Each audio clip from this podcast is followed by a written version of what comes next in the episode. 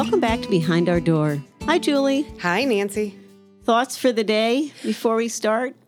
I swear to you, it's been a full moon this week. I agree. I The I calls. Know, I know. Um, you know, years ago when I was in support group, somebody said to me something about when it's a full moon, you know, things kind of go a little crazy. And I laughed it off. I thought that was totally hilarious. And from a professional side, I can definitely tell you that the 911 calls increase. And personally, I can tell you when a full moon hits, my son would become very erratic too. So now I'm a believer in the full moon theory, whatever Yeah. that is. we'll have to see if there actually was a full moon because, boy, I was so busy with crisis calls last week. I I could not get over it, the volume, and uh, really just all across the board, everything. So who knows? I don't know. Did you have a lot of calls yourself last week? I did, and I'm not even taking crisis calls of any sort and haven't been active in that side of my work for um, quite a while. So it was quite interesting. A lot of people um, I know are going through some some tragic times right now. So it definitely has to be a full moon. We'll have to start researching, let our Yeah. listeners know, Yeah. so they can be prepared. Yeah, also on my end, uh, interesting how I had two or three calls regarding mental health services in Polish and seeing what's going on in the world. I feel like uh, you see that people, when they really need help, of course, want it in more of their own language. And two out of three said, you know, I speak English, but I just want someone who speaks the same language Sure. as I do Sure. and knows my culture. And um, boy, I get it. It's a it's a really important point. Yeah, that's that's tough for them. It's hard to find services in in different languages. So Yeah, and Chicago's pretty good. Chicago really, uh, really tries to cover. I'm sure the who- who urban, lives but here. if you're not urban, then it's probably more difficult. I would imagine. yeah, makes the calls. Something to investigate, definitely. Exactly. Keep another keep trying. another episode behind our door. We need to make a big list. Yeah. So today we have a, a really interesting guest, Dr. Cherie Allen. Dr. Allen is a board certified mental health pharmacist by training. And once she graduated from pharmacy school, did her residency in the area of mental health. As a result, now for the past 10 years, Cherie works in an outpatient mental health clinic servicing veterans. Dr. Allen also teaches at the Philadelphia College of Osteopathic Medicine School of Pharmacy in Suwanee, Georgia. Everyone listening by now should be familiar with NAMI. Our next guest is the CEO of NAMI Chicago. NAMI stands for the National Alliance of Mental Illness. Alexa James rose through the ranks of the NAMI Chicago, making them a leading voice to end the stigma and provide outreach where it was once stagnant. This woman has broken down barriers to build community partnerships with the Chicago Police Department, making CPD a leader in crisis intervention response. She has also led her team through strategic planning, putting NAMI Chicago on the map and making them an impactful voice for the once voiceless. I'm humbled to introduce a leader, a mother, and my friend, Alexa James. Hi, Alexa. Hi, Julie. Hi, Alexa. Nice to have you. oh my God, I'm so happy to be here. It's like a warm blanket being with you two. Gosh, I was so excited to have you on. I say that about a lot of guests, but personally, I'm excited to have you on because we've been such good friends and I've watched you grow up. well, you've been very patient with me. You are a very special human. Oh, and uh. I'm glad that you are using your platform to get messages about mental Thank health you. out. I paid her to say all that fun stuff. And I've talked so many for all these past months so often about NAMI. It's fun to have another NAMI uh, NAMIite here. That's Yeah. for sure. That um, it's such an important organization. We can't wait for you to talk more about it, enlighten our listening audience. Yeah, so let's this talk about it. Important organization. yeah, let's talk about um, what NAMI is and why people should call or go there. So NAMI's so interesting. So NAMI, just so our listeners know, is a, a, national organization with affiliates throughout the country. And every NAMI operates from a very similar mission, which is to reduce the stigma slash discrimination associated with mental illness, to advocate for a more just system, and to make sure that education and resources and support are available for anybody who needs them. And every NAMI operates from a different budget, a different board. And I say all of that to mean that some NAMIs are amazing parents that are volunteers that yes. are answering the phone in their kitchen, you know, historically, that are holding support groups and education, and some are um, robust with very significant budgets who are doing like deep programmatic work. We are not historically like we wouldn't call ourselves like a direct service provider. We're not, you don't come into NAMI and get therapy. But the truth is, and I hope we have some space to talk about this today, when we talk about healing and we talk about like clinical intervention, it's really not just about the one-on-one experience you have with your psychiatrist or your therapist, right? And so we really believe at NAMI Chicago that we're doing healing work by dosing community with consumable information for perspective shifting and behavior shifting so that folks will help seek. Um, and it's all through the experience of those living with mental health conditions or loving somebody with mental health conditions that we inform our policies and our practices. Yeah, yeah because there's no doubt that something like the family, when the family is stronger or the loved ones around the person who's struggling with mental illness, uh, and they can gain an understanding and education that that immediately is a help to this individual. 100%. I mean, we're very American when we think about the mental health care because with HIPAA and you know, we don't have to get into that, but like there's a lot of ways in which we've restricted an individual who is sick from continuing to contain uh, engage with their community. Mm-hmm. There's this great story that I was just mentioning before we started that the former director of the National Institute of Mental Health says in his book and he talks about how he went to Italy, the small town that has like the best mental health. We should all go, obviously. We should yes. get there. um, that has the best mental health care in the world. And he was talking to one of their co response teams that went out to support a young man who was struggling with schizophrenia. And she said, What does it look like in America when you do this?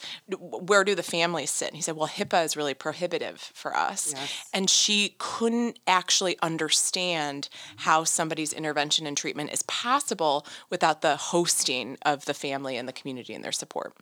Yeah, yeah, I feel like families get a bad rap. You know, we always see the homeless people, um, the homeless shelters, things that are portrayed on media with someone who's become dangerous and the family gets a bad rap like if i were their parent or if i were their they should be doing this or why aren't they doing this or you know they feel that that homeless person has no one which i think is is a huge myth huge myth huge misunderstanding. Well, right, because here's the difference between chronic mental illness: is it it uh, uh, uh, changes our decision making.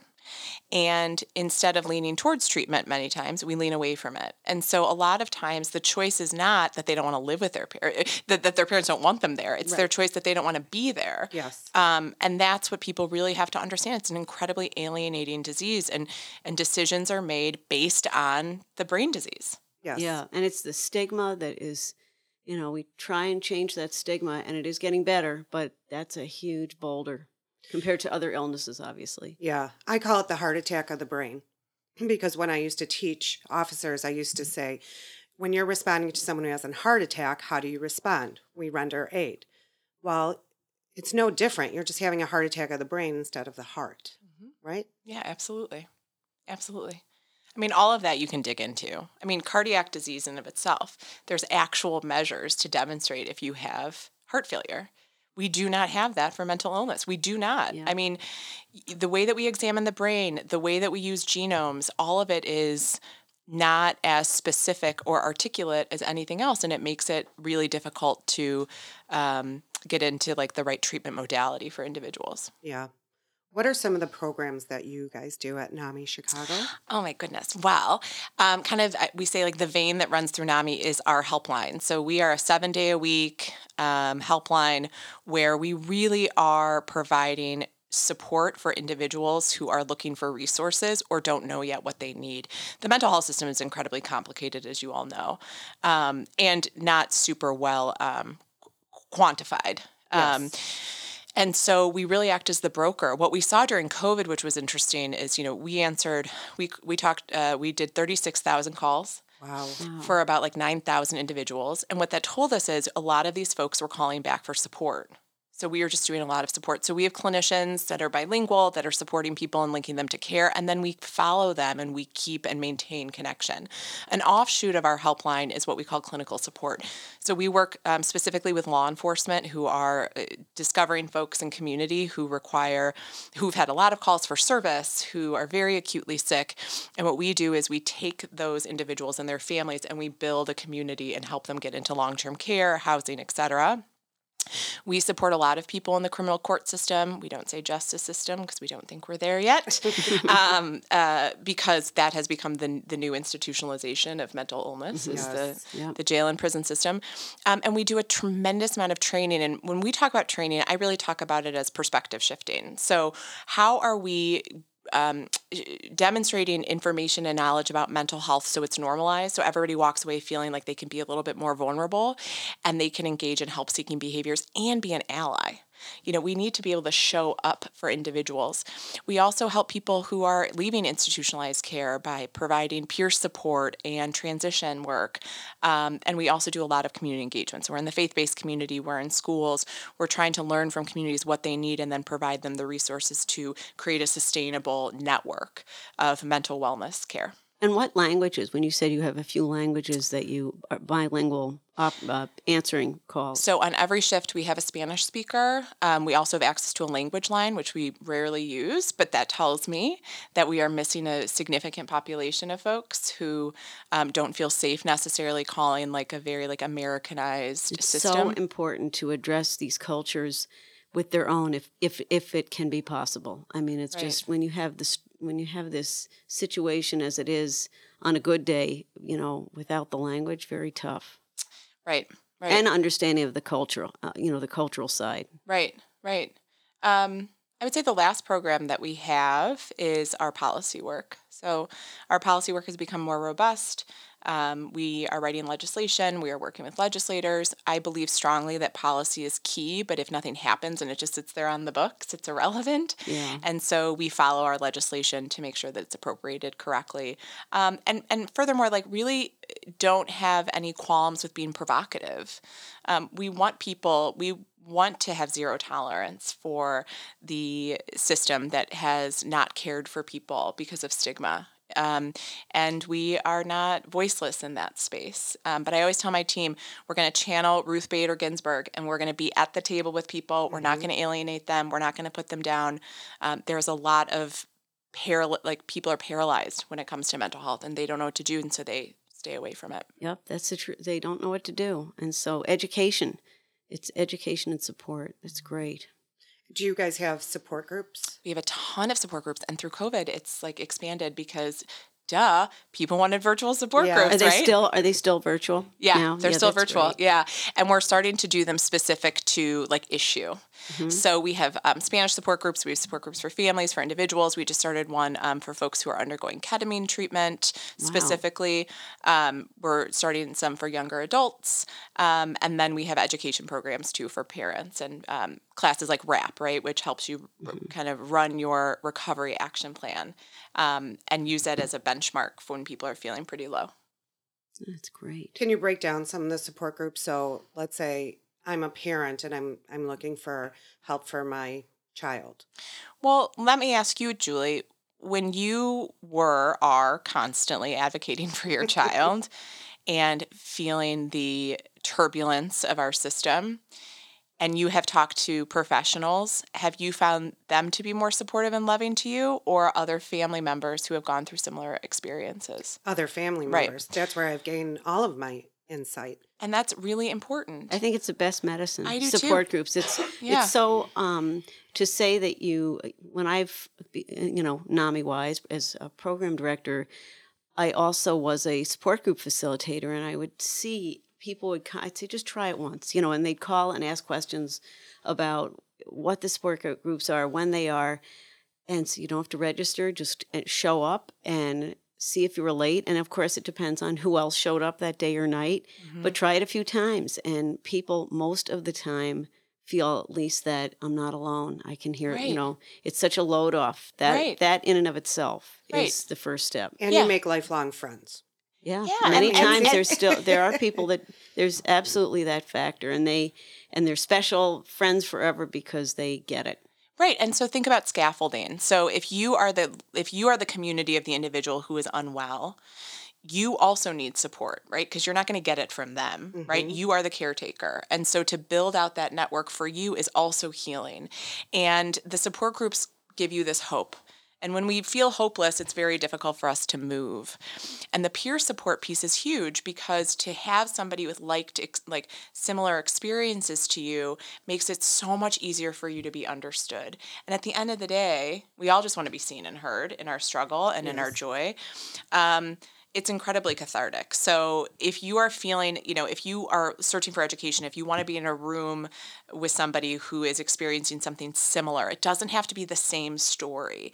And people sometimes call and say, well, my it's not that bad right like i don't want to go in there and be like Right. right but it's it, it's a, nobody's it, it's a judgment free zone people are just grateful that there is this shared space and, and that's how namis began Yeah, because right. you know we called it not the casserole illness nobody was like when your kiddo was hospitalized nobody was like here's i'm going to come over with balloons versus your Right. kid breaks a leg so it's a very isolating experience for families and that's why nami Yeah. was created The other thing it's about support groups that I've found is that there are great resources exchanged. Yes. I mean, you can try to know everything answering these calls, et cetera, but things are changing constantly, especially COVID wise. The past few years, uh, resources are there, they're not there. Um, you have the other members who are going through, like you're saying, somewhat similar of these experiences, and they know good books to read, places to go. I mean, Zoom wise, you can have people from all over the country listening, which is great, but you need the local for local resources, but you get ideas of how to find those local resources. So it's just another major plus about that.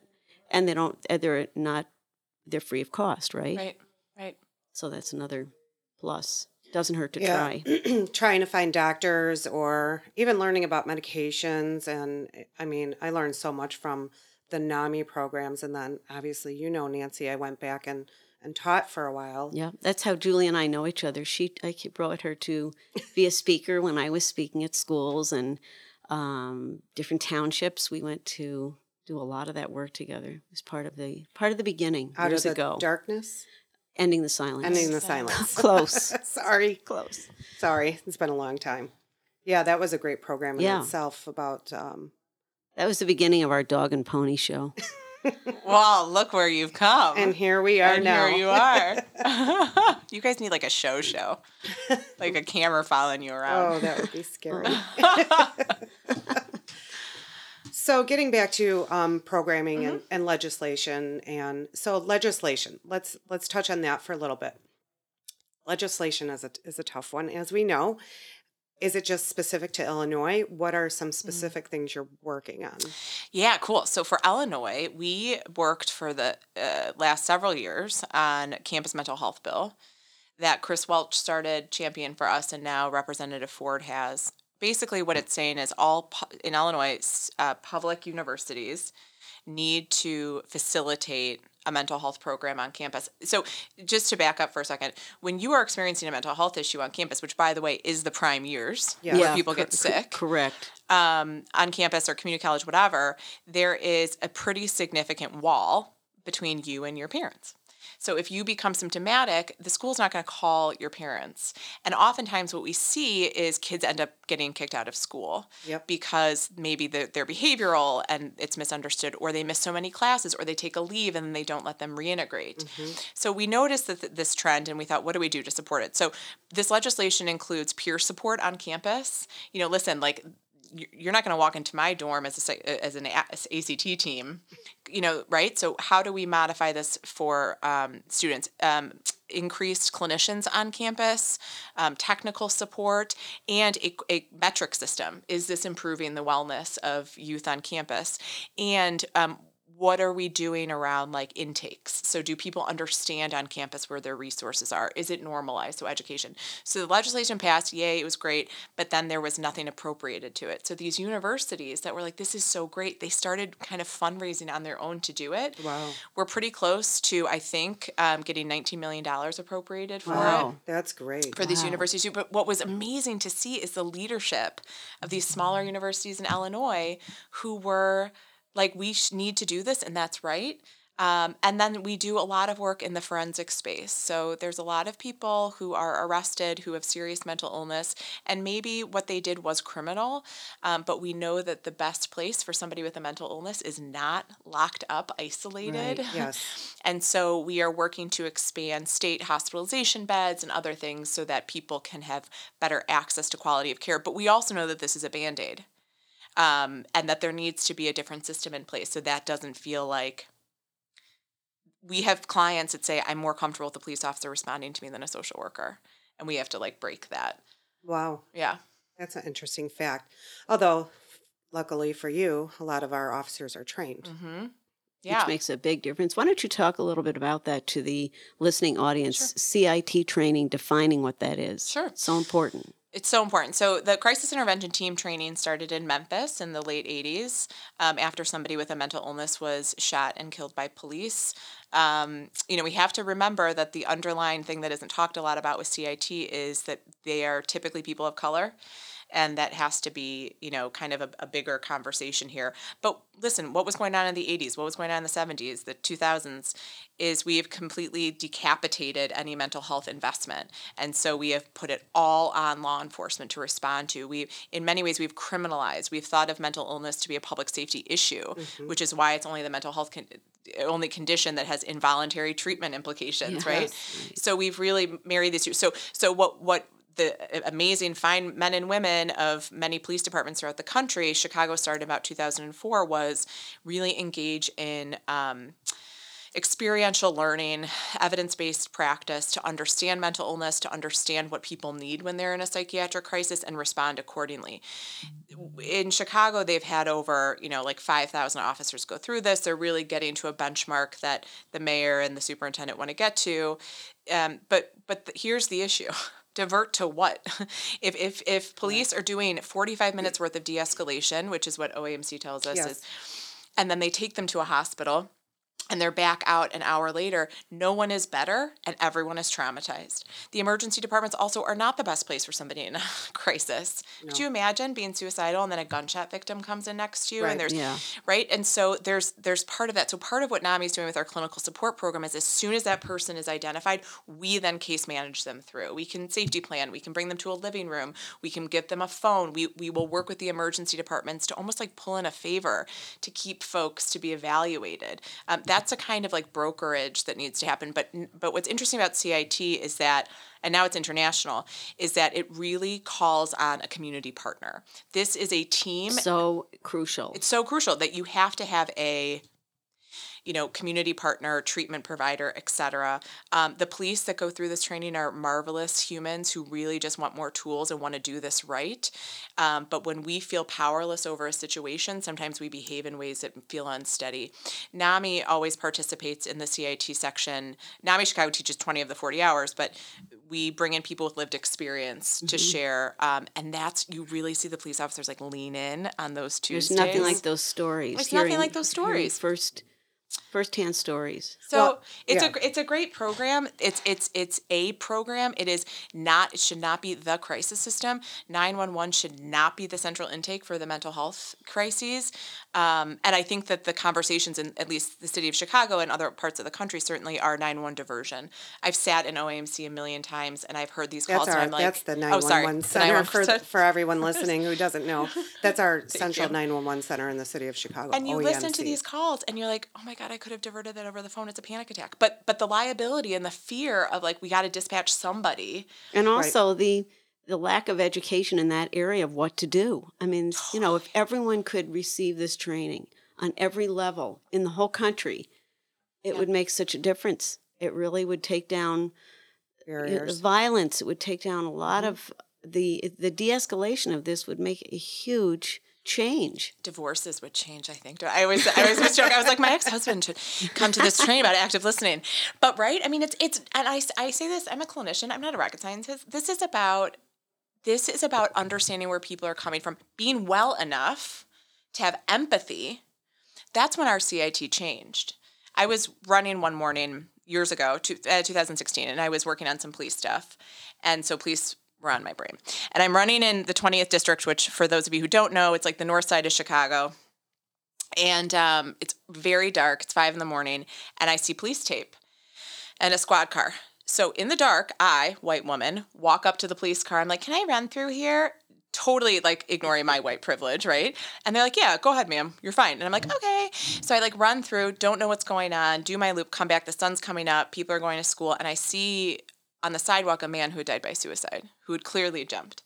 And there's young officers, blue shirts, just surrounding them, waiting for forensics or the you know the evidence technicians or whatever to get there. And I get I've never seen that before in this space, and I get furious at the police. How dare they let me run through there, right?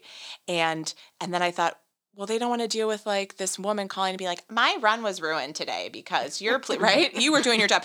And then I thought to myself, who is debriefing with those kids that are staring at a dead body of somebody who just died of suicide when you know they've been touched by it in some capacity. Right. And that completely changed the way that we trained and engaged with the Chicago Police Department. We changed the way that we tr- teach CIT to include first and foremost the health and wellness of police officers. If they're at a 10, they can't bring somebody else down who's on a 10. Um, and that was really informative for me. Yeah. I will say this um, in defense of law enforcement all over. Part of the issue with dealing with mental health crisis, as you know, is not having the training. And without tools, you can't do anything. It's like asking me to go into a surgeon's office and perform open heart surgery. I've seen it on TV a million times, right? Mm-hmm. But unless you have the training, how could you expect us to do it? It's not that police officers are unempathetic. Totally. We are very empathetic Yeah. souls. We have children, we have families, we genuinely care. It's just not understanding how to handle the situation. 100%.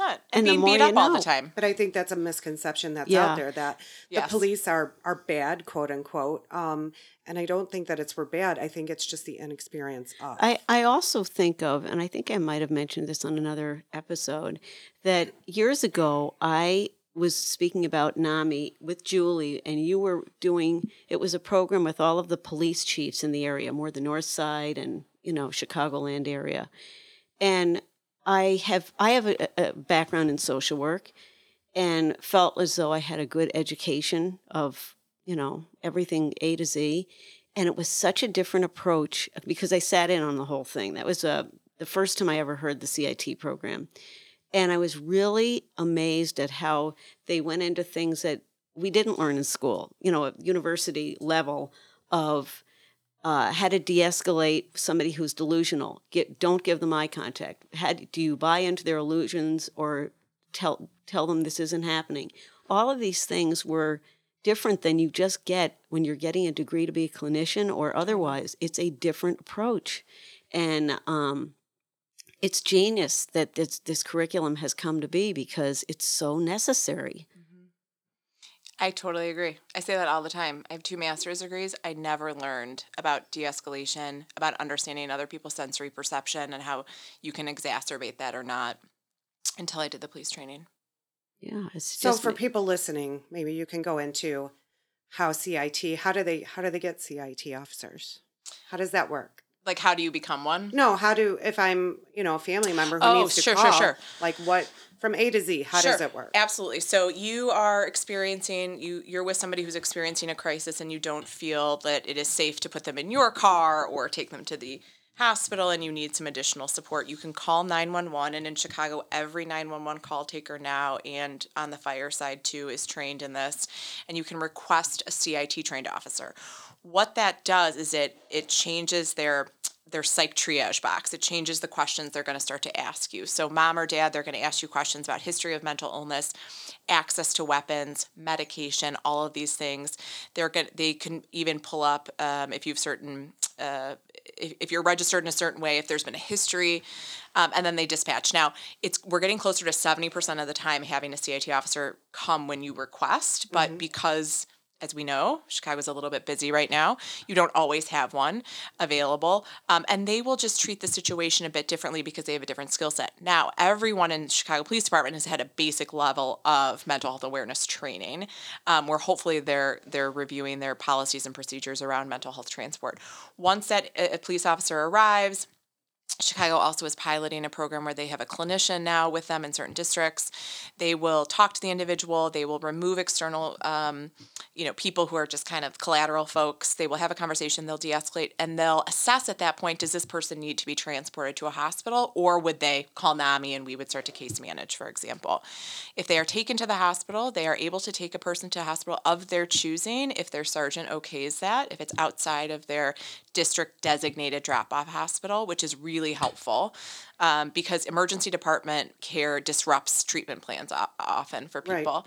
Right. Um, and then they they drop them off, and that's the end of the the kind of engagement.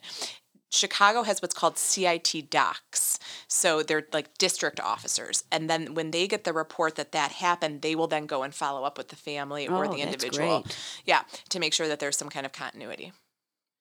But that doesn't always work out in urban areas. You don't have you know, a plethora of hospitals that you can choose from. You have to go to whatever it is, right? That's right. And, you know, in other parts of the country too, CIT operates in a different way or they have different ways of supporting this. I mean, or, or they don't have CIT trained, you know, small towns. No, not they, all of them are trained. They don't know what it is right. and they're not, they don't have anyone trained. Right. So how but, do you find out if they're trained?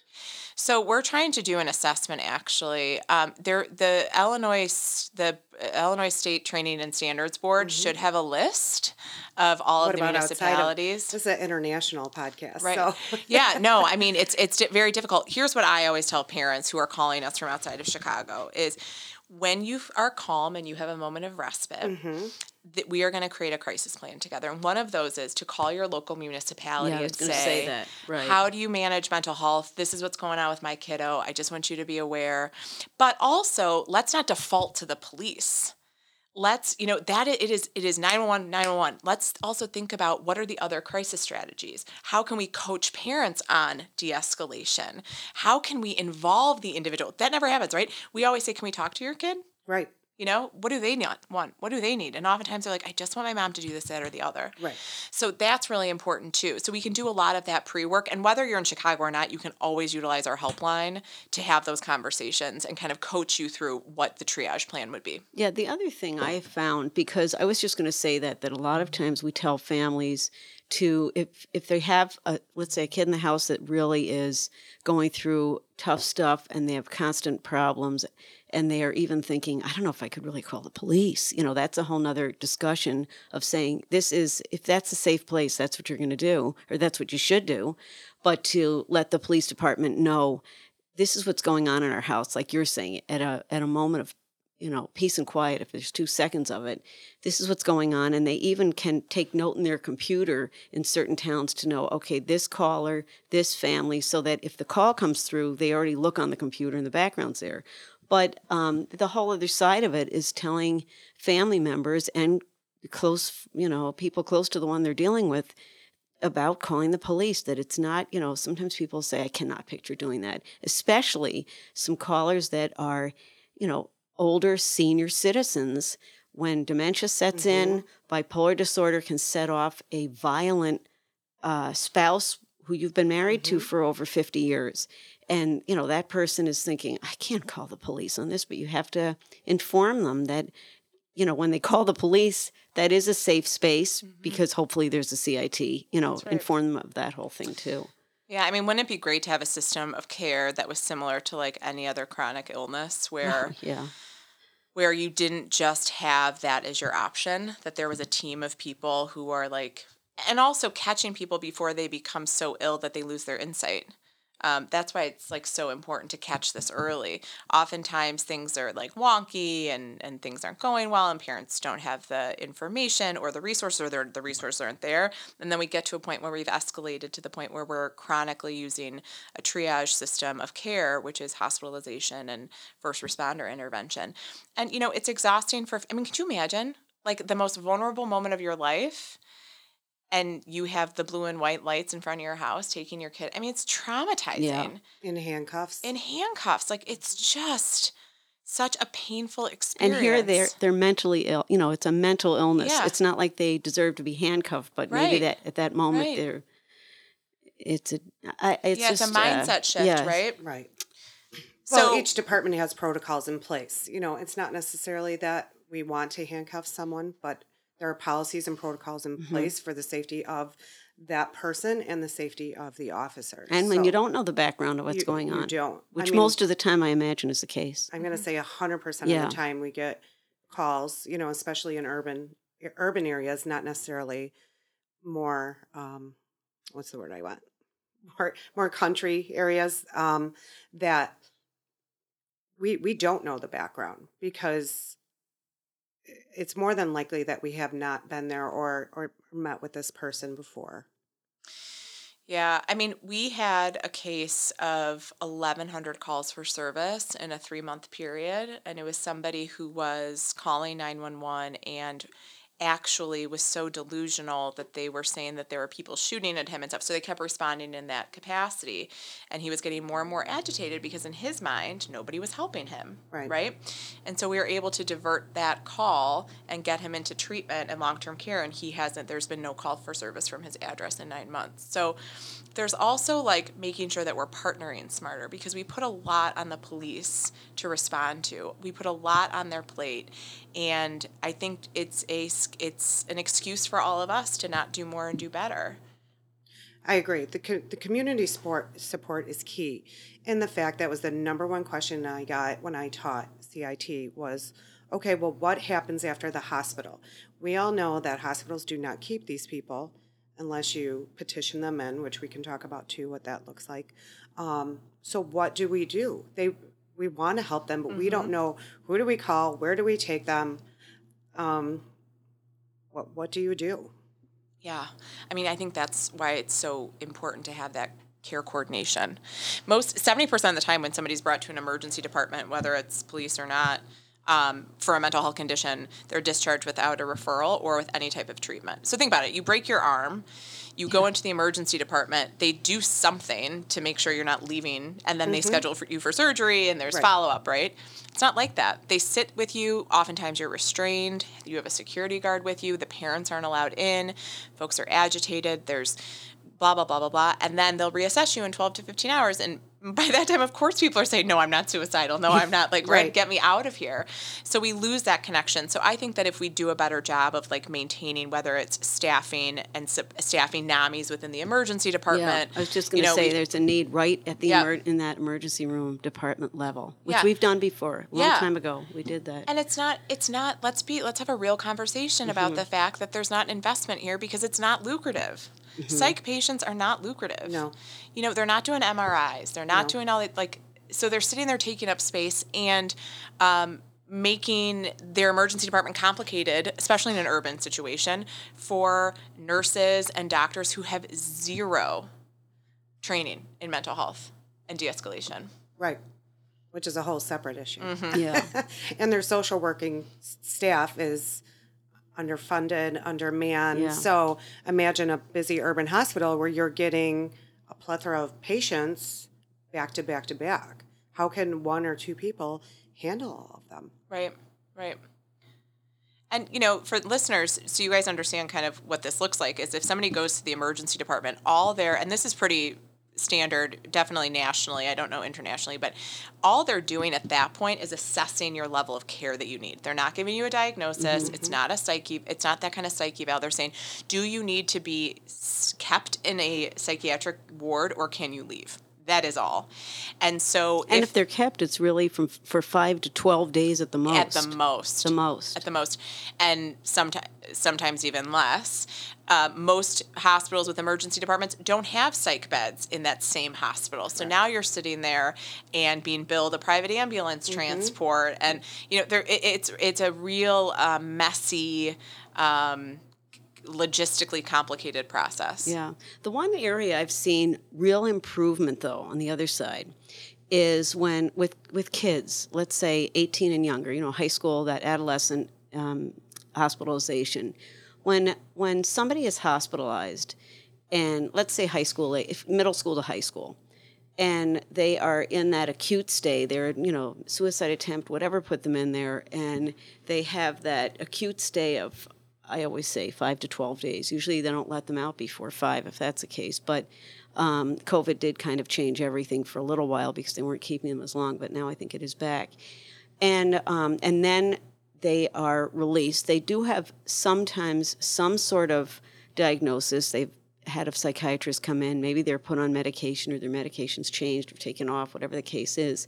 And then they're getting easing back into usually a they step down to a PHP, a partial hospitalization program, day program after the inpatient stay, and then they go back to school. I feel as though the schools are getting better equipped to handle the transition of these students. They have drop-in centers. They have um, they have counseling, and uh, we've had people on the show. We had someone on the show talking about uh, the education plans that are set up, the IEPs, and they kids are many times getting a little bit better with the stigma. You know, they're they're opening up. They'll get they're looking for the care. That there is some kind of transitional on that side after you're out of the hospital. It's scary for the parents. You know, the kid comes out of the hospital and it's only been 12 days at the most, and you think um, home that's a little scarier. But schools, other you know, when we talk about communities, they're trying to make those changes so that you know there are more and more kids that are being hospitalized. It's getting to be you know the increases especially with COVID, right? with, oh, yeah. with COVID, but but mental health issues. There are more kids being hospitalized certainly than there were five or ten years ago, and I feel like there are better community programs to understand the mental health side in each of these schools and otherwise it's getting better but for the adult problems it's like what we're saying it's it's not there See, I see it very differently. Really? Yeah, I don't think it's getting better with kids. I think it's getting worse. Really? Yeah, I think that some suburban schools or more well-resourced schools will do a reentry plan and be involved, but I haven't seen that in our public school system. Um, with the amount of social workers that they have and the information sharing. Also, if you're 12 or older, you can sign a consent that says, yeah, I don't want true. my school to know. That's true. And a lot can. of the kids don't. I think the step down to PHP is really appropriate I also think it's a huge resource drain for families and parents, and a lot of insurance doesn't cover that, particularly Medicaid. So, um, and city insurance. So that's a, a, significant issue too. I think that the stigma has changed because young people are just like activists, right? Yes. Yeah, right. They're but, like when you were talking about the universities and peer support. College kids are like so game to Open. start groups mm-hmm. and yeah. sharing. It's that's it. That's an improvement too. Yeah, like for sure. When you try and improve those universities, those you say, who wants to volunteer to do some peer work and speak on a panel in front of your peers?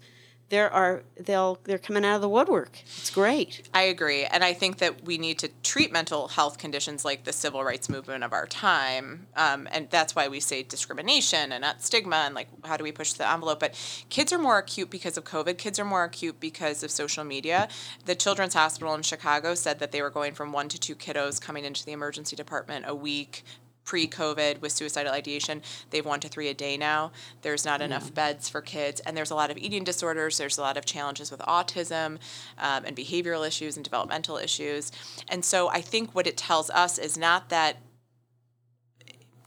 that there are environmental factors. Ex- yeah, not that, that there's right. more people coming and, out of right. of uh, you know, out from under to say right. I need help. It's that there's more. I, I agree with that. Environmental more, stressors. Yeah, that it co- that are causing the increase. Less resilience, and we pathologize trauma. So we it fits a it fits a mental health diagnosis, and so we do it. And this is not to say don't seek treatment at all. This is not to say that some hospitalizations are life saving for a lot of people, but also let's just get to a point where we can really understand the underlying causes. Yes. And and also maintain symptoms through medication, therapy, connection, um, and this real reduction of self stigma. That I feel safe enough to say, I am so sick, help me, because mm-hmm. that is a connector too. Um, but I am, I am, I think, I mean, the fact that the governor in Illinois just like appointed like a mental health committee for kids. I mean, we're in, we're in some deep trouble with kiddos. Yeah, it, it's interesting when we used to teach at high schools and, and grammar schools, the, mm-hmm. the NAMI programs how many of the kids would raise their hand. Oh God! It was, right? It was And- like we'd be in a high school that would uh, one once we did a thing where it was like nine periods a day, Yes. a, a couple of hundred kids per period in this big auditorium, and the kids raised their you know question and answer, and ra- stood up, raised their hand, talked about themselves, their mother or father, their sister or brother. It was it was really incredible, It was eye opening. But I and I they were high school kids. Yes. So I think children in itself recognize it. I think it's hard to get the parents to understand what is going on and, and when to intervene is, is more importantly. Um, as parents, we tend to blow it off and say, oh, it's school stuff. Now it's social media. They're under a lot of pressure. Now it's hormones because they're a teenager. So, what would you advise parents um, who are seeing some signs? How, how, do, how should they investigate that further? Yeah. I mean, I think that it's I think it's about how do you create authenticity in your home? How do you talk about feelings in your home and how do you hold children when they share? You know, one of the things that you just mentioned quickly um, about kids raising their hand and ending the silence and saying this is so amazing, we're so proud. What doesn't happen though on the other side, which scares me, is that the facility the, the faculty and the admin don't then follow up with kiddo and say, You were so brave today. So they may mm-hmm. leave there feeling really scared and vulnerable. Oh shoot! Oh, oh shoot! Oh shoot! what did it, you know? Yeah, just to if some, if, you know, for the listeners, just as an idea though, if schools or if anyone is listening that would be in that position of teaching or schools or counseling, this particular time when we did it was absolutely outstanding because they had the guidance counselors, mm-hmm. like eight of them in the room at each one, and the kids were handed at the end of those this 45 minute or hour long um, time period some a little paper that said after this discussion i am not you know three squares to to check mm. your name. I am not in need of speaking to someone. I may be in need of speaking to someone or i am in need. They mm-hmm. collected them. They took off. They got these kids they were watching for certain kids they were concerned about and they had it was like 5 days of intense follow up and it was really amazing And that's exactly how it should be. I mean, Yeah, I know that we, we really say something. have a clinician in the room. Right. We ask kids to write down their safe adult in the class or in the in the school. So for parents, I think it's I think it's about having authentic conversations about feelings. I think that kids typically won't lean into parents. I think we have to lean mm-hmm. into kids and understand. So some of the helpful tick, tr- tricks that I've used with my children is talking about mental health in every conversation. Mm-hmm. So if we're watching sports with my 7-year-old who's obsessed, like what did that feel like for the team that lost? You know, just to get him in a space where he's starting to think and, and create empathy. We I have my best conversations with my kids in the car because the direct eye contact, which is so intense when you're sitting at the dinner table, isn't there. We talk about what we failed at every day. Um, what did we That's fail at? What one. right? Like what did we do? Um, and that took them a while to get there because these kids are such overachievers. So it's really just about being able to show up and be safe and, and saying to, you know, mommy's feeling really low today. I'm going to lay down for a little bit and this is what it feels like for me. Um, so I think it's just having an open dialogue. I think what happens is we get so stressed and full ourselves, it's difficult sometimes to notice. Um, and it's really important to maintain engagement with anybody else in somebody's community, engage them with strong people who share the same values, and create that um, kind of f- our family mission statement. Um, Yeah, and sit down together and do that. it's also been advised that if parents, you know, they should definitely bring up the topic. Don't be afraid to mention the word suicide. Are you feeling suicidal? If you're, I mean, if you see a kid that's really struggling, you know, one of your children, and be ready to listen to what they're saying and respond. In other words, some parents are so fearful of, don't, oh my God, if my kid needs to be hospitalized, you know, and they just can't. They, they almost can't accept that there is going to be some serious answer. But if you're going to ask the question, really listen and be ready for any answer and to take action and realize the earlier the better. If you see your kid, if you suspect that you have um, someone who is struggling with mental health issues, ask, listen, and be ready to just take action as, as if they had uh, any other kind of illness. Yeah. We have this thing on our website at namichicago.org where we have like, we, we put up like a text exchange between a teenager and her mother, one that is not active listening and one that is. I think as parents too, we don't want our kids to ever be sad. No. And so That's we very- try to that's a big shield one. we try to shield them as opposed to being like this feels really rotten and sit with you in that experience. That is more cathartic Yes. than be like, well, what do we do to fix it? And I'm going to beat this boy up for being mean to you. And you know, we try to go in and solution. And it's just like this feels really rotten. We the stress for young people is not going to get better. We have to build resilience so that they can navigate it. Um, and not protect, not shield them from information that they as young people can consume. The other thing is when kids ask you questions about mental health or anything, answer the question and don't over answer. Kids are asking exactly what they're ready to consume, and if they have follow up questions, fine. Like my four year old and seven year old just asked me about sex the other day. That was fascinating. I was like, I need to read a book. I'm not ready for this. That's But- another show. yeah, right, right. But um but yeah, like sometimes we over explain and Mm-hmm. then it, it makes them feel uncomfortable and anxious and they don't want to revisit that conversation. Keep it simple. Keep it simple. I like that. That's great advice. So moving forward, forward, what uh, what can we see with NAMI Chicago?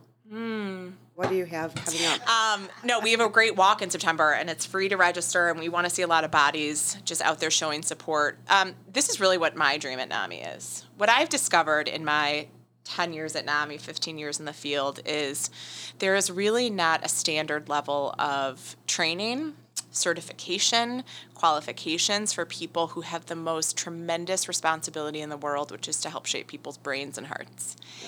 And we know peer support, individuals themselves who have had experiences are in this space working now, but sometimes they're not honored or professionalized as they should be. We have people in policy who don't understand the clinical needs more than like a mom does or whatever. Mm-hmm. So, what we really want to think about at NAMI is what does it look like to create a center of excellence? What would like a residency program look like?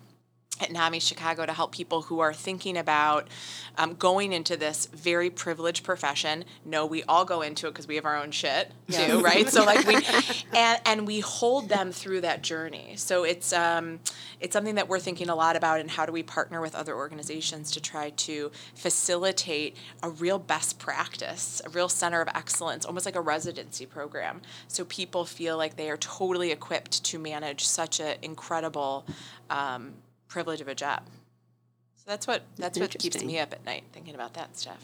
And if people want to find you, how do they find you? Uh, we're at namichicago.org. I am Alexa James, just at alexa at namichicago.org. Say hi. Um, and our phone number, again, seven days a week, is 833 NAMI CHI. Um, C H I. C H I. Okay. Great. Alexa, thank you so much Thank for you being so here. much. This was wonderful. This has been great information, and we you. hope you come back. Always. Thank you, ladies. Don't forget, you can find us on Facebook, Twitter, and Instagram. We welcome your input. To contact us or any of our guests, please email us at behindourdoor at mail.com. That's behindourdoor at mail.com. And please don't forget to like and share our podcast. Um, leave us a rating. Tell us how we're doing. We really want your feedback, it's important to us. We are so thankful that you are here and listening to us. If you or someone you know is in crisis struggling with mental illness, you can call the National Suicide Hotline at 1 800 273 8255 or the NAMI Helpline at 1 800 950 6264. Until next time, please join us for another conversation behind our door. Thanks for listening.